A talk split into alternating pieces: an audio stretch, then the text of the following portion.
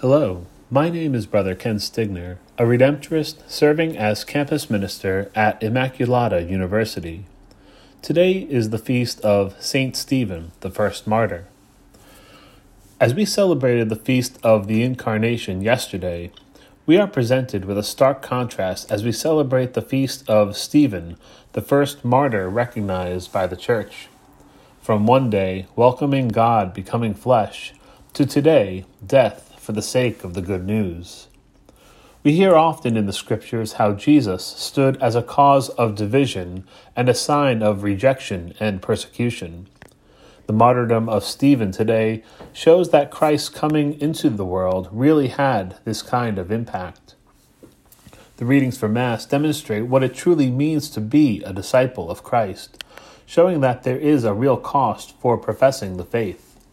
In the Acts of the Apostles, we hear in detail how brutally Stephen was treated, yet through it all was steadfast in the face of death, not fretting the fate he would endure. Like Christ on the cross, he was even able to forgive his persecutors, showing that God's love and forgiveness can overcome the destruction and death that comes about in the world.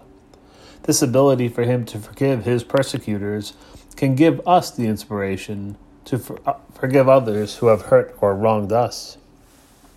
The Gospel reading from Matthew expands on the consequences of what it means to be a follower of Christ and the hardships that being a disciple entails. Indeed, in many parts of the world, there are continued persecutions simply for professing the faith in Christ. Being a disciple means that the outcome of martyrdom is a, a, indeed a distinct possibility. However, despite these trials, Jesus provides some words of comfort.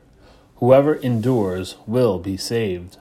No matter what happens, if we are faithful until the end, we will have our eternal prize waiting for us in heaven.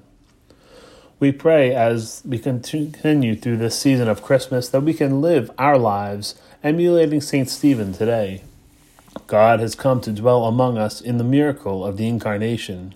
We pray today that we can radiate that love of God to those whom we meet this day, especially those who are suffering, and, like St. Stephen, not be afraid of the consequences of being a follower of Christ.